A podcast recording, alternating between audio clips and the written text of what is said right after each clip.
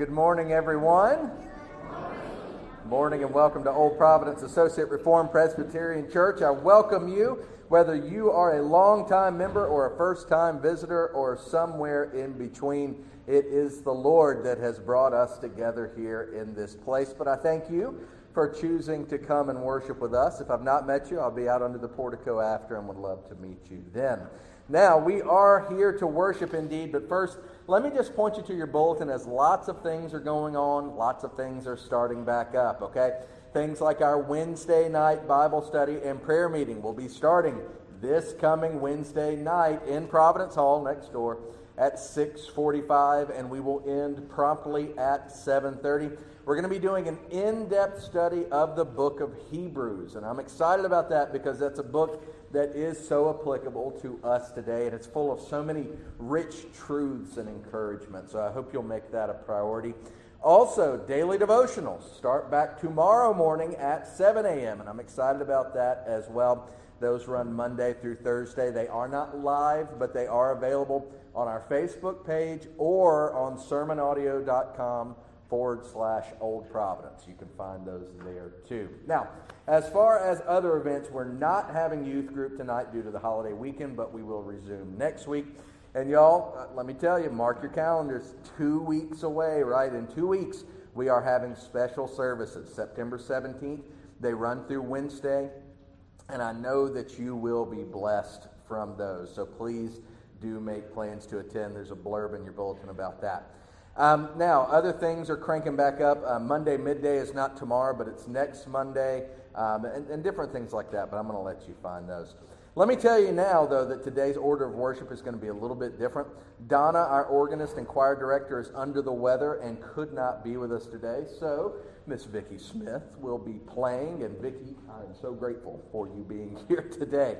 Um, also, instead of our children's message, our children are going to be offering some special music for us in the service during that time. So we have a treat. Um, now, with those things being said, let's focus on why the Lord has brought us here. Let's prepare our hearts for worship as Vicki leads us in the prelude.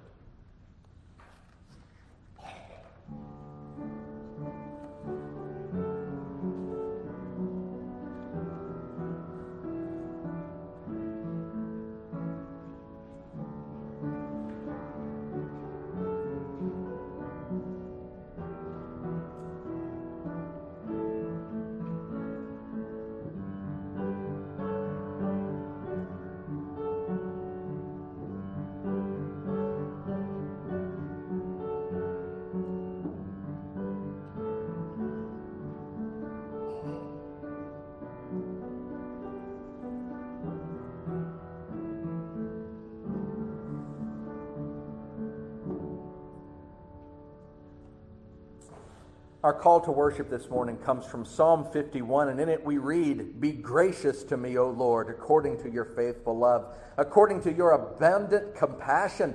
Blot out my rebellion, completely wash away my guilt, and cleanse me from my sin. For I am conscious of my rebellion, and my sin is always before me. Against you, and you alone, I have sinned, and done this evil in your sight so you are right when you pass sentence. You are blameless when you judge. Indeed, I was guilty when I was born.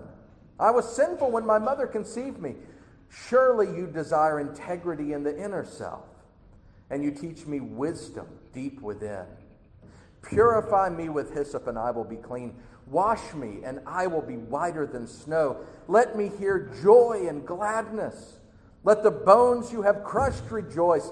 Turn your face away from my sins and blot out all my guilt. Create in me a clean heart, O God, and renew a right spirit within me. Do not banish me from your presence or take your Holy Spirit from me. Restore unto me the joy of your salvation and sustain me by a giving and willing. My friend, our calls to worship usually revolve around praise, and this is no different. And yet, what the psalmist is doing is praising God here for his mercy, for his grace. We'll talk a little bit more about the background of this psalm in just a bit, though this is not our focus today. Even so, this desire that you see from the psalmist, this admission that you see from the psalmist, but this desire to have that right relationship with God. Oh, my friends, I hope that's your desire as He has called you into His presence today. Again, He has called us here to worship Him. So let us do so in spirit and in truth. I'll lead us in prayer, after which we'll pray the Lord's Prayer together, and then we'll confess the Apostles' Creed. But let's go to Him now. Our God and our Father, what a blessing it is that you have loved us, that you have cared for us, that you have provided for us in so many ways, including this way, right now. This opportunity to be here with you. Please guide us now. As it was with the psalmist in the 51st, let it be with us that as we come to your presence, we recognize our sinfulness and need for forgiveness, and yet we praise you for your mercy, your abundant and abiding love. Work in our hearts now, Father, as you have called us to this place. We pray these things in Christ's name, and we also pray as he taught us to pray by saying, Our Father, who art in heaven, hallowed be thy name. Thy kingdom come, thy will be done, on earth as it is in heaven. Give us this day our daily bread, and forgive us our debts as we forgive our debtors. And lead us not into temptation, but deliver us from evil.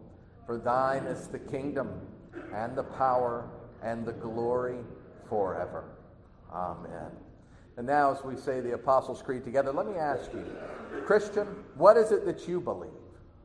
I believe in God the Father Almighty, maker of heaven and earth and in Jesus Christ, his only Son, our Lord, who was conceived by the Holy Spirit, born of the Virgin Mary, suffered under Pontius Pilate, was crucified, died, and was buried.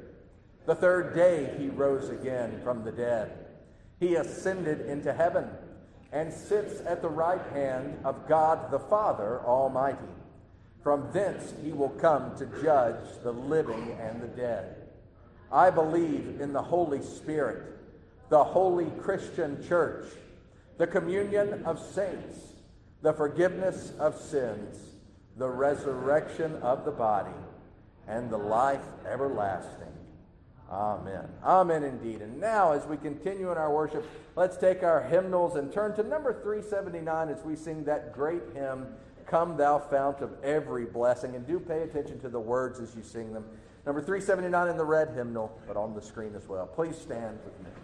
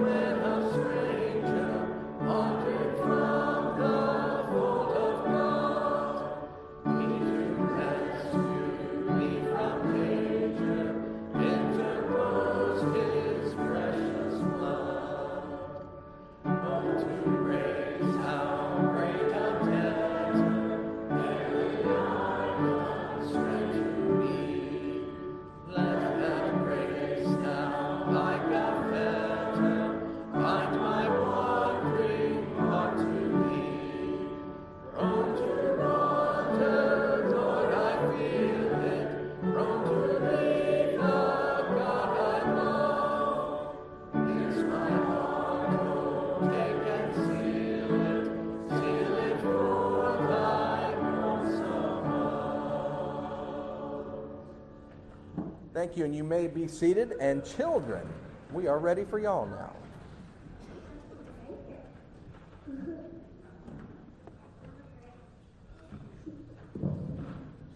While the children are coming up, let me just introduce them. This is children's church, so it is not a oh. formal choir that is practiced, and it's not a performance.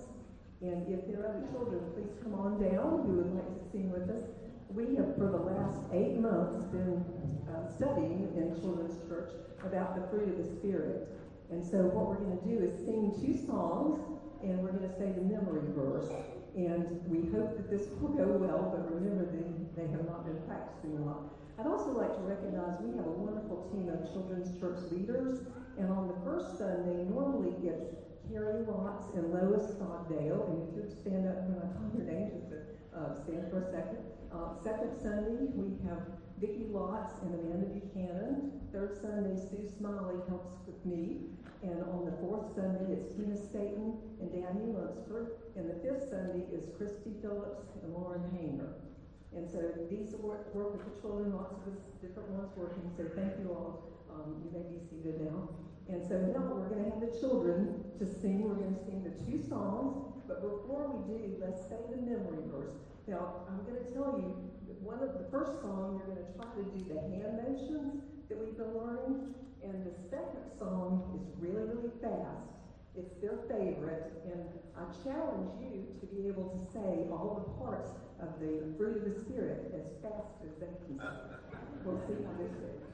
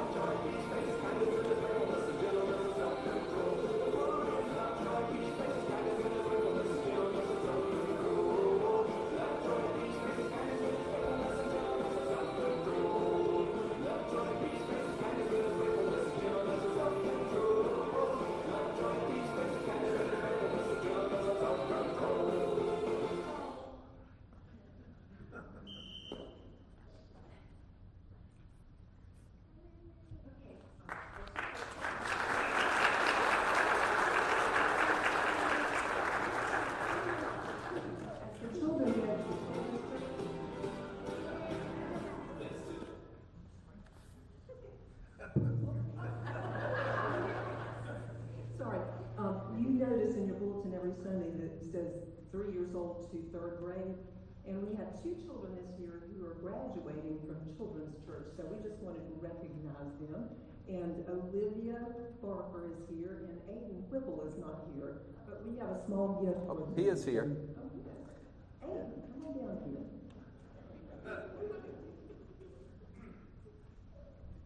So before they go and sit with their parents, we just wanted to give them this gift.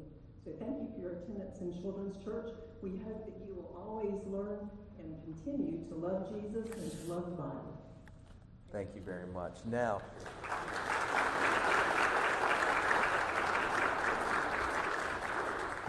and as Patsy mentioned, the commitment of all of the teachers, Patsy is the director of Children's Church, and we are so grateful for her ministry here with our children. Now, let's take this time to go to our Lord in silent prayer, and after that, we will go to the Lord as I lead us in the pastoral prayer. But let's go to Him now.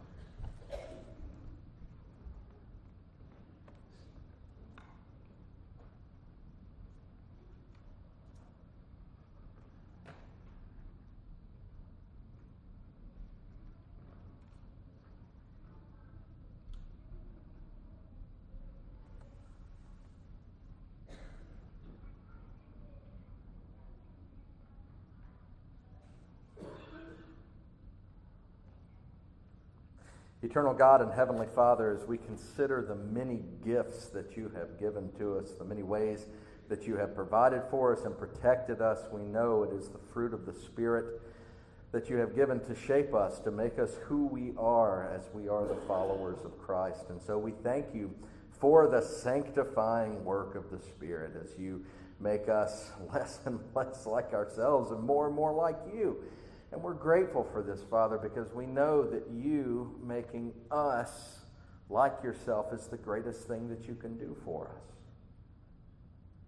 As we consider who we are apart from you, let us be forthcoming enough. Let us be honest enough to recognize our sin.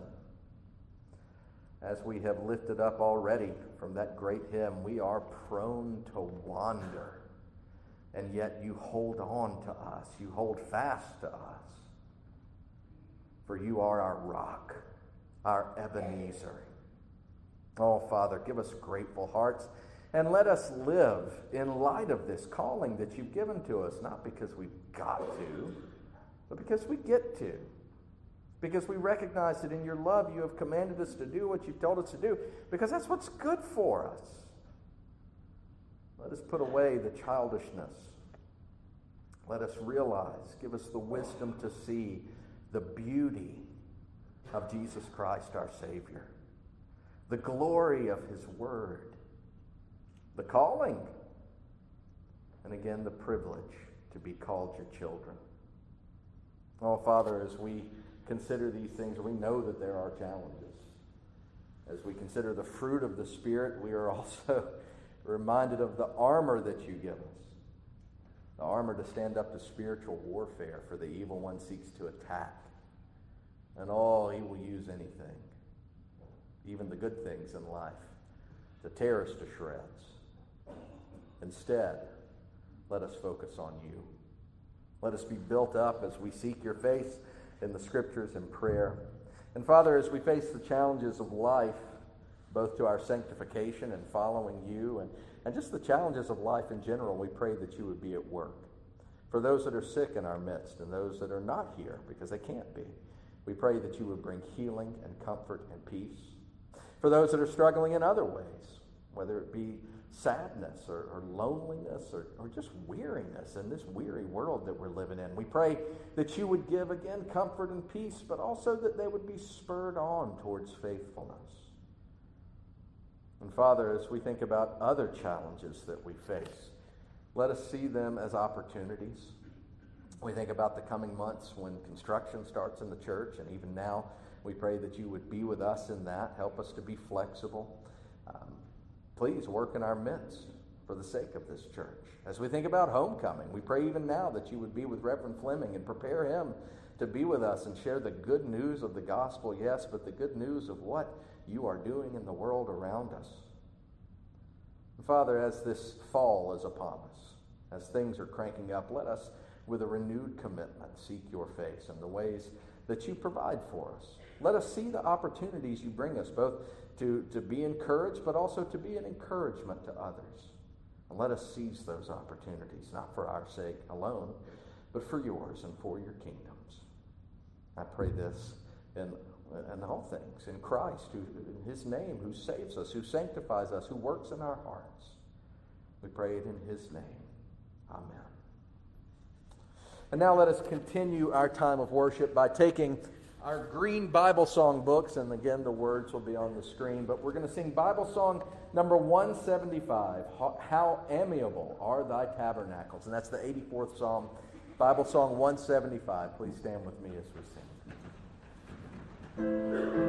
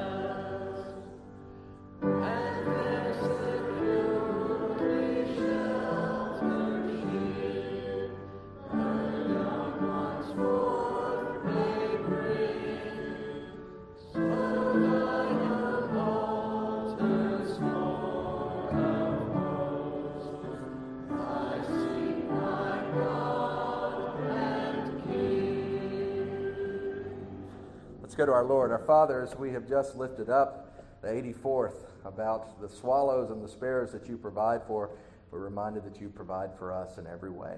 Now, as we return to you, I pray that you would bless the gift, that you would bless the giver, that you would grow your kingdom as a result. And I pray it in Christ's name. Amen.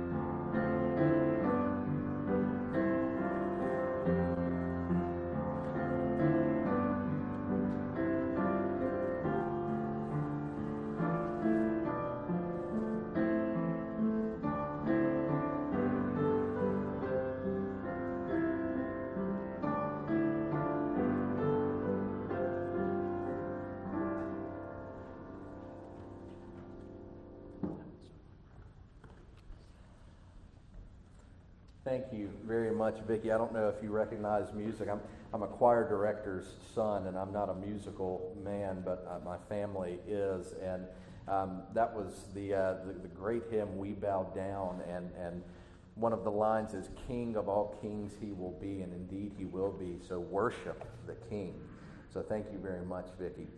Well, my friends, today is a little bit bittersweet to me as we come to the last Sunday in our summer series in the Psalms. And that's a mouthful to say. But um, nevertheless, we come to the last in, this series, and we will move on to something new next week. Um, but as I focused and I said, okay, wh- of all the Psalms that we should do, what should we really close with? Something occurred to me. You know, as we've been making our way through the Psalms in this series, We've been studying Psalms that, while breathed out by God, that this is the Word of God, nevertheless, David is the author, right? He's the human author, the one inspired by God, through whom God breathed out His Word.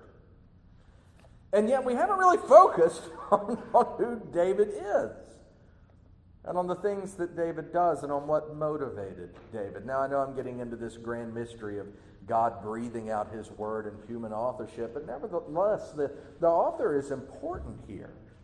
As we've gone through, we, we've been studying psalm after psalm, all of which have been written by David. Yes, that David, the one who slew Goliath, the, the one that was appointed king of Israel, the one that was pursued by Saul after the kingdom had been torn from Saul and given to David.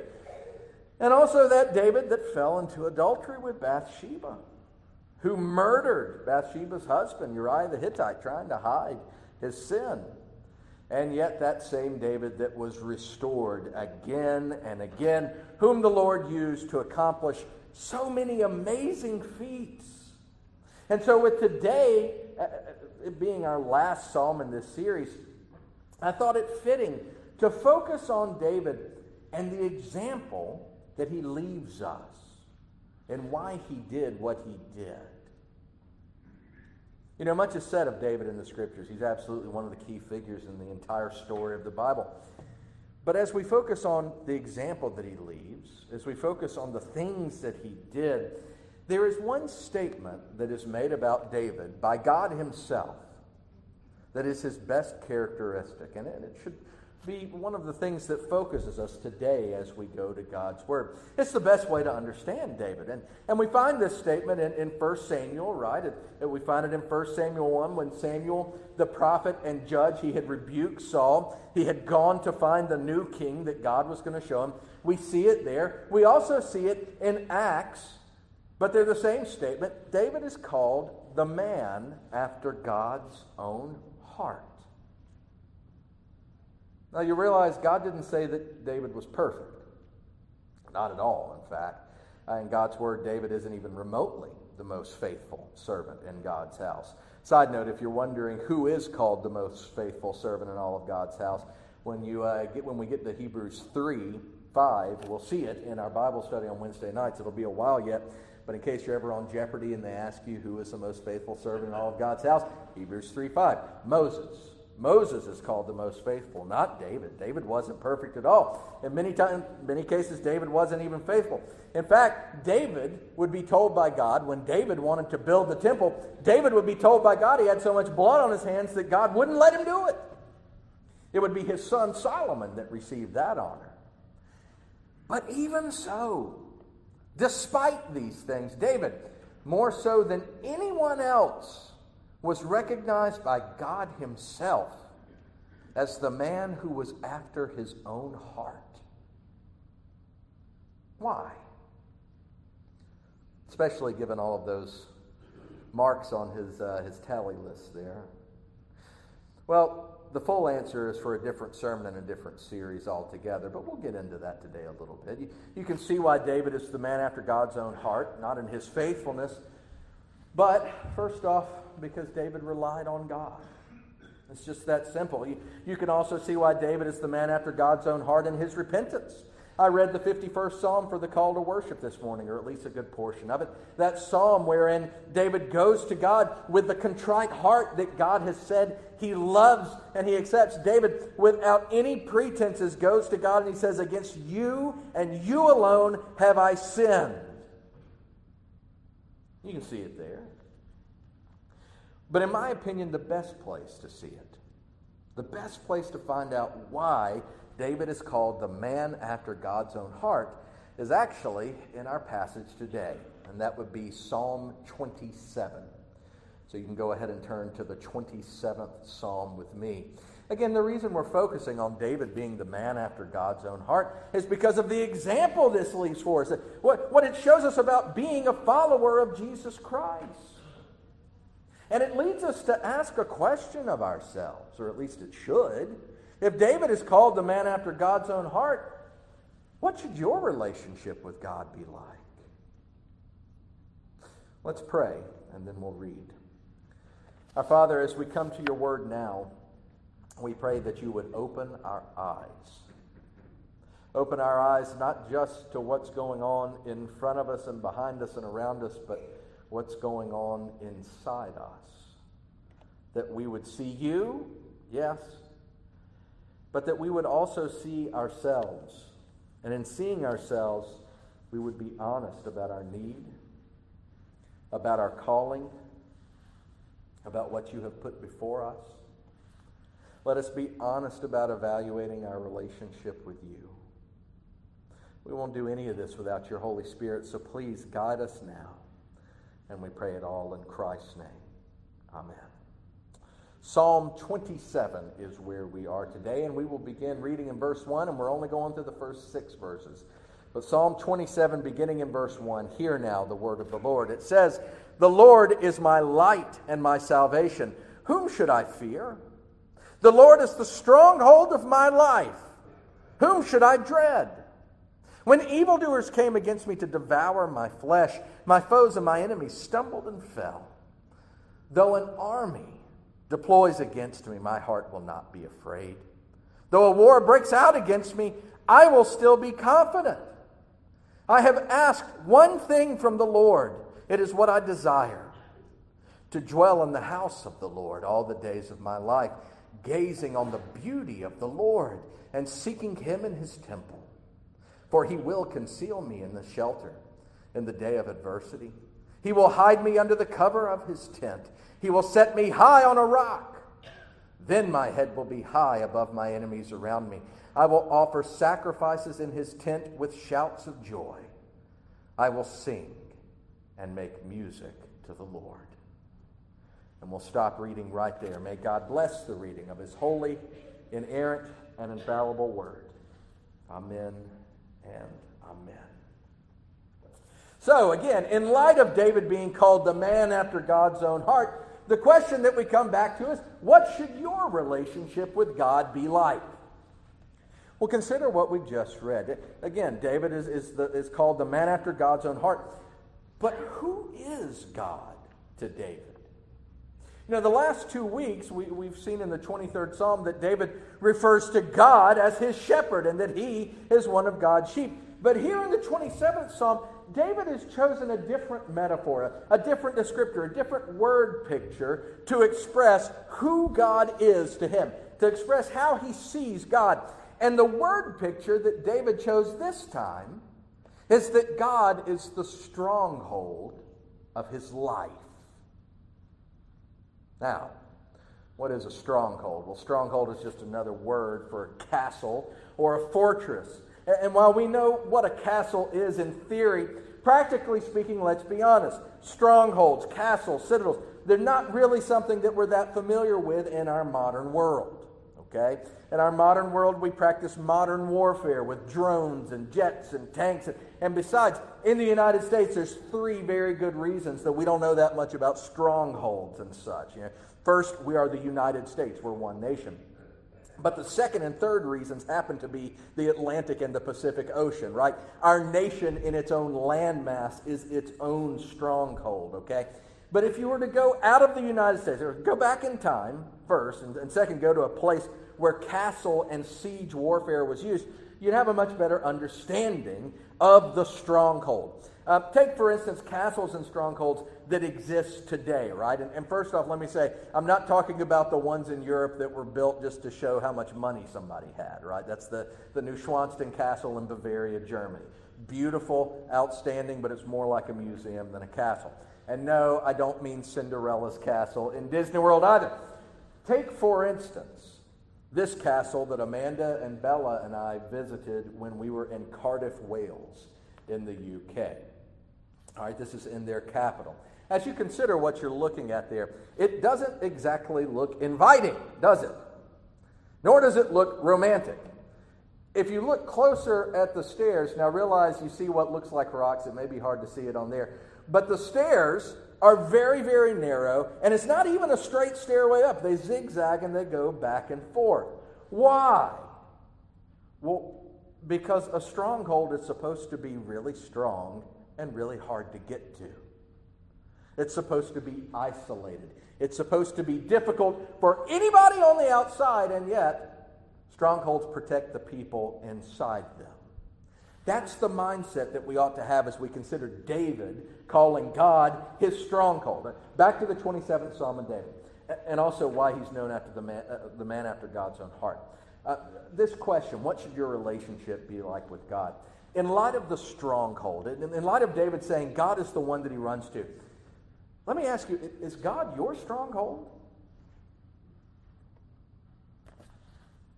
Is God the one that you run to in times of trouble and distress, as people would retreat to a stronghold during times of battle? And not only is God your stronghold in that you can run to Him, the bigger question is do you dwell within Him? You know, David talked about God not as just someone he could run to, but as his dwelling place. Do you dwell in the stronghold that is Christ your Savior, as people would dwell in a stronghold in the midst of a siege? As we've read from Psalm 27, can you say, you know, we did this with the 23rd Psalm, and we spent a lot of time on, can you say, the Lord is my shepherd? Not some shepherd, not one of many shepherds. The Lord is my shepherd. In the same way, can you say, the Lord is my light and my salvation? And then rhetorically ponder, whom should I fear? The Lord is the stronghold of my life. Can you say this? Whom should I dread? You know, this is kind of like what, again, we did with the 23rd Psalm. If you take God at His word, and you should, and if you would learn from David, the man after God's own heart, you too should be able to conclude, as David concluded, that when God is your stronghold, there's nothing to fear when you're resting in God. There's nothing to dread when you are resting in God. And y'all, God's word does not exaggerate. Nothing means nothing. And the reason for this is simple. If you're dwelling in God, if He's your stronghold, who can threaten you? You ever thought about that? If you are held secure in God's arms, God the creator of the universe, seated on high, all powerful over all things. If you are dwelling in him, who can come against you? And y'all, this is not just meant to be some theoretical thing. Uh, uh, you may hear me and say, yeah, but you don't know about this situation. Let me tell you who knew about situations, okay? David knew a thing or two about people that wanted to do him great harm and not just physical harm. Consider the rest of the passage we've read. We already read it. Uh, as you think about these different things, the armies and the warfare, the difficulties that he described, you know, it's interesting. We aren't really given a glimpse into exactly what he's talking about. But he could be talking about several episodes in his life. When he talks about this great difficulty that is being faced, when he talks about danger, was he talking about when Saul, the former king of Israel, pursued and tried to kill him? You know, that's the thing. Uh, if you're picked as the new king and the old king is still around, he generally doesn't like you very much. Is that what David's talking about? I don't know. Is David talking here about what would happen when Absalom, his own son, would stir up a rebellion and try to usurp the, front, the throne from him? Again, I don't know. You know, as David talks about danger in this psalm, and if you keep on reading, he'll talk more about it. Is he talking about something he faced in the past when he was just a shepherd? Remember when he met Saul, he talked about how he had killed the lion and the bear? Maybe. Or I want to propose another possibility to you. You know, as we read, and just in what we read, those first six verses, it's entirely likely that David wasn't only writing about danger that he had faced when the Lord was his stronghold. Instead, David, I believe, was also writing about those things that might happen. And y'all, this is where life gets real, doesn't it? Come on, it's the potential things. It's those things that vex us, those things that we worry about. My goodness, we can worry. We can look at the future trying to contemplate things, and I warn people all the time about the hypothetical highway that you can go down this hypothetical road and say, well, if this happens, then that might happen, and if that thing happens, then this, these three things might happen, and if thing one happens, then that might happen too. You can be so wrapped up in the things that might happen. You can worry so much about the future that you forget to live in the present. And you miss so much. David's writing about those things that might happen as well. We, have read it, but again, listen to verses 2 and 3. He says, When evildoers came against me to devour my flesh, my foes and my enemies stumbled and fell. You know, past tense, okay? He's talking about difficulties of the past. Verse 3 Though an army deploys against me, my heart will not be afraid. Though a war breaks out against me, I will still be confident. He's talking there about possibilities in the present and in the future, and the end result is the same. What we see here is that David's reflecting on, he, he's considering the things that have happened and the things that might happen. But again, what does he say? The Lord's the stronghold of my life. Whom should I dread?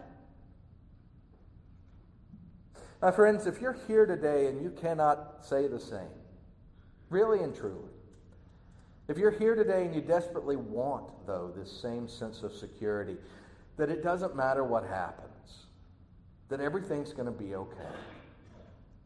If you don't have that sense of security and you want it, I have very good news for you. First off, if you don't have security, that security, we got to start at the start. If Jesus isn't Lord of your life, you will not have that security. And so I ask you, are you trusting in Jesus alone for your salvation? I ask that because if you aren't trusting in Jesus alone to save you, then you sure won't trust him to be your stronghold. If Jesus isn't, her, isn't your Savior, he can't be your stronghold, okay? And if he's not your stronghold, then you'll try to find something else that will be. You'll do what the world does. You'll look for security in something or someone else. And the list goes on and on. Some people look to politics for security. They think if, if their candidate wins, and everything's going to be fine. Some people look to money as their security. If, if their savings hold, if their investments pan out, well, then everything's going to be fine. Some people look to relationships for security. They look to their husband or wife or boyfriend or girlfriend. Sometimes people look to children to accomplish these things. But to give peace, to give wholeness, to give fullness. Some people look to things like social justice, right, or, or a hodgepodge of religion, and they think that they'll find security there. But y'all, look, real security can only come from the one who is more powerful than all the rest and is everlasting. Real security can only come from the King of Kings and the Lord of Lords, Jesus Christ. So if you don't know him, you will not have the stronghold that David writes about in Psalm 27. But the good news is if you want to know him, trust him. Ask him to save you, and he will. Believe on the name of Jesus and be saved. And if you have not done that, you come and get me afterwards because we need to talk, and I really do mean it. But let's say that you have done that. Maybe you do know Jesus. Maybe you are trusting in him for your salvation, but you still don't have peace. You still find yourself worrying. You still face anxiety. If you hear David in the 27th Psalm say that it doesn't matter if the whole world comes against me, I'm, I'm not going to be afraid. If you hear that and you want that, then David shows you how to have it. And he shows you in the verses that follow.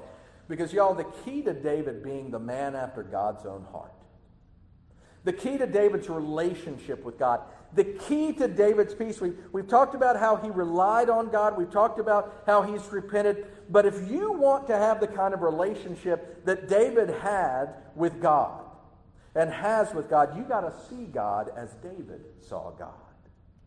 David is called the man after God's own heart because David knew God. And what did he know? David knew the Lord's beauty and to seek him. David reveals something to us in verse 4. You know, it's interesting. Again, David gets the bad rap, right? He's an adulterer, he's a murderer, he's a warmonger in many cases, he makes rash decisions. But he's the one called out, the man after, the God, after God's own heart. And, and it's fascinating. You know, David is going to the Lord here. This is a song, right? But it's a psalm and it's a prayer from David. And David reveals something about himself that unlocks the mystery of this because people wonder how can he be the man after God's own heart? Well, listen to David and what David knew and what David wanted. Psalm 27, verse 4. David said, I have asked one thing from the Lord. It is what I desire to dwell in the house of the Lord all the days of my life gazing on the beauty of the Lord and seeking Him in His temple. Let me ask you if you were given the opportunity, what would you ask? As I said, David was not perfect. But we've just read the one thing that David wanted more than anything else. And what is that? Why is David called the man after God's own heart? Because all David really wanted was to be with God. All David wanted was to seek God's face. All he wanted was to behold the beauty of knowing and loving God, but the beauty also of being known and being loved. David knew the beauty of the Lord being his shepherd and pursuing him like one of his sheep. David knew the beauty that God was sending the Messiah, and God used David to testify and to prophesy these things. And so to David, all David wanted was God, just to be with him. And because of this, David was not only the man after God's own heart, David had perfect peace. God showed him time and time again, and David knew God. And so, verses 5 and 6, David said, For he will conceal me in his shelter in the day of adversity, he will hide me under the cover of his tent. He will set me high on a rock, then my head will be high above my enemies around me. I will offer sacrifices in his tent with shouts of joy. I will sing and make music to the Lord. Oh, think about these words. Is it any wonder that David didn't fear? Is it any wonder that he had such peace? Let me tell you something right now. And if you don't know this, you need to learn it. Peace is the product of dwelling in God's presence. Do you want to be a person after God's own heart? Do you want to have this peace and security? It's not complicated. It's also not some secret path. Dwell in the presence of God. Do that by knowing and reading His Word Spend time with Him in prayer.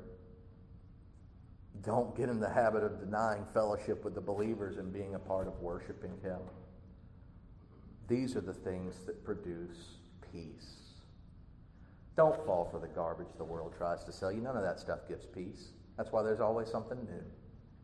Also, don't fall into these secret paths, right? You know, there's a book written every day by somebody, and it's for sale at Christian bookstores and it's about some secret path that's going to get you to a higher plane of spirituality. Look, there's a reason we call them the ordinary means of grace. God ordinarily gives us the grace we need through those simple acts of knowing and reading His Word, yielding to His Spirit, asking God, What would you have me do? And let your Spirit show me. Pray. Go to church. That's what produces peace. And if you doubt that, then look no further of not only David's testimony, look to the testimony of the people you know, the people who did these things, people that I've had the honor to do funeral services for over these years that I've been with you. And look to yourself and ask some questions. Mainly, you know what David wanted? What do you want? Do you want God like David wanted God? Are you content to gaze into his beauty? Because if you want peace like the peace that David had, if, you want peace like David, you got to want God like David wanted God. So, what do you want? It would be very easy for all of us to say, Well, I want God. Yes, me too. But don't answer that question with just your words and your thoughts. Examine your life because it'll show what you really want. And I say that to my shame because so often I have not wanted God. I've wanted the benefits of knowing God, but not God Himself. I, I, know that because instead of seeking Him and doing what He wants me to do, oftentimes I've just wanted the benefits and I've gone my own way. What Psalm 27 and Psalm 23, yes, and so many Psalms are really all about is that they're there to show us just how important it is to really want God and nothing else and no one else ultimately. All those things I mentioned before are good and fine money, relationships, causes, those are all just fine. But all of those must come second to your desire for Jesus Christ. And the Bible is just one long story of proving this to be true. And David is one example of the peace given by God, and there's so many others. These people point us to the reality of what Jesus said. If anyone comes to me and does not hate his father or mother, wife and children, brothers and sisters, yes, even life itself, such a person cannot be my disciple. This is not Jesus telling you to hate people. What this is Jesus saying is when you compare everything else in your life to your following him, to your trusting him, to your resting him, everything else has to come second. There's a reason why Jesus would go on to say, Seek first the kingdom of God and his righteousness, and all these things will be added to you. So, again, the question is in light of Jesus Christ and his sacrifice, what do you want? If you want peace, then you should also know who do you want, the question to that. I know, I know, I, and I myself am proof. You will not always want God perfectly. You will be tempted, you will be distracted, you will run after others. But, my friends, let Psalm 27 be the wake up call as we come to the end of this series. Let, let it be the warning commit anew to Jesus Christ. And as David desired, let it be your desire to know him, to trust him. And the peace that will be yours in this is beyond compare. Just like the salvation if you've never trusted in. And with these things in mind, we come to the end of our summer series in the Psalms. And next week we'll do something new. Let's pray.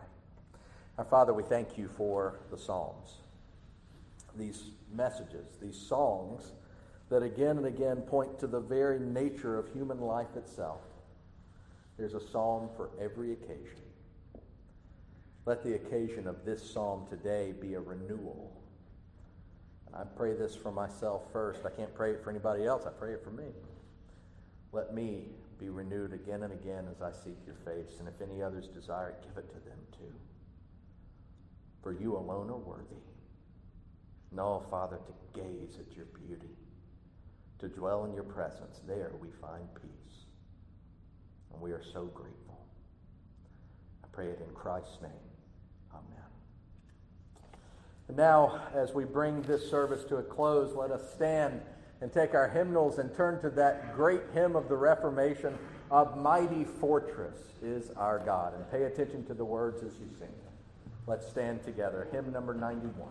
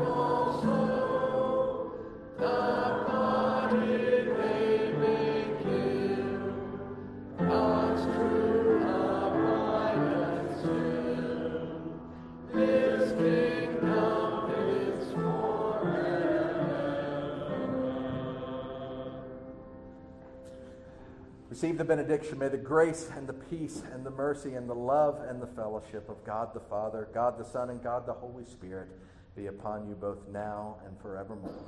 Amen.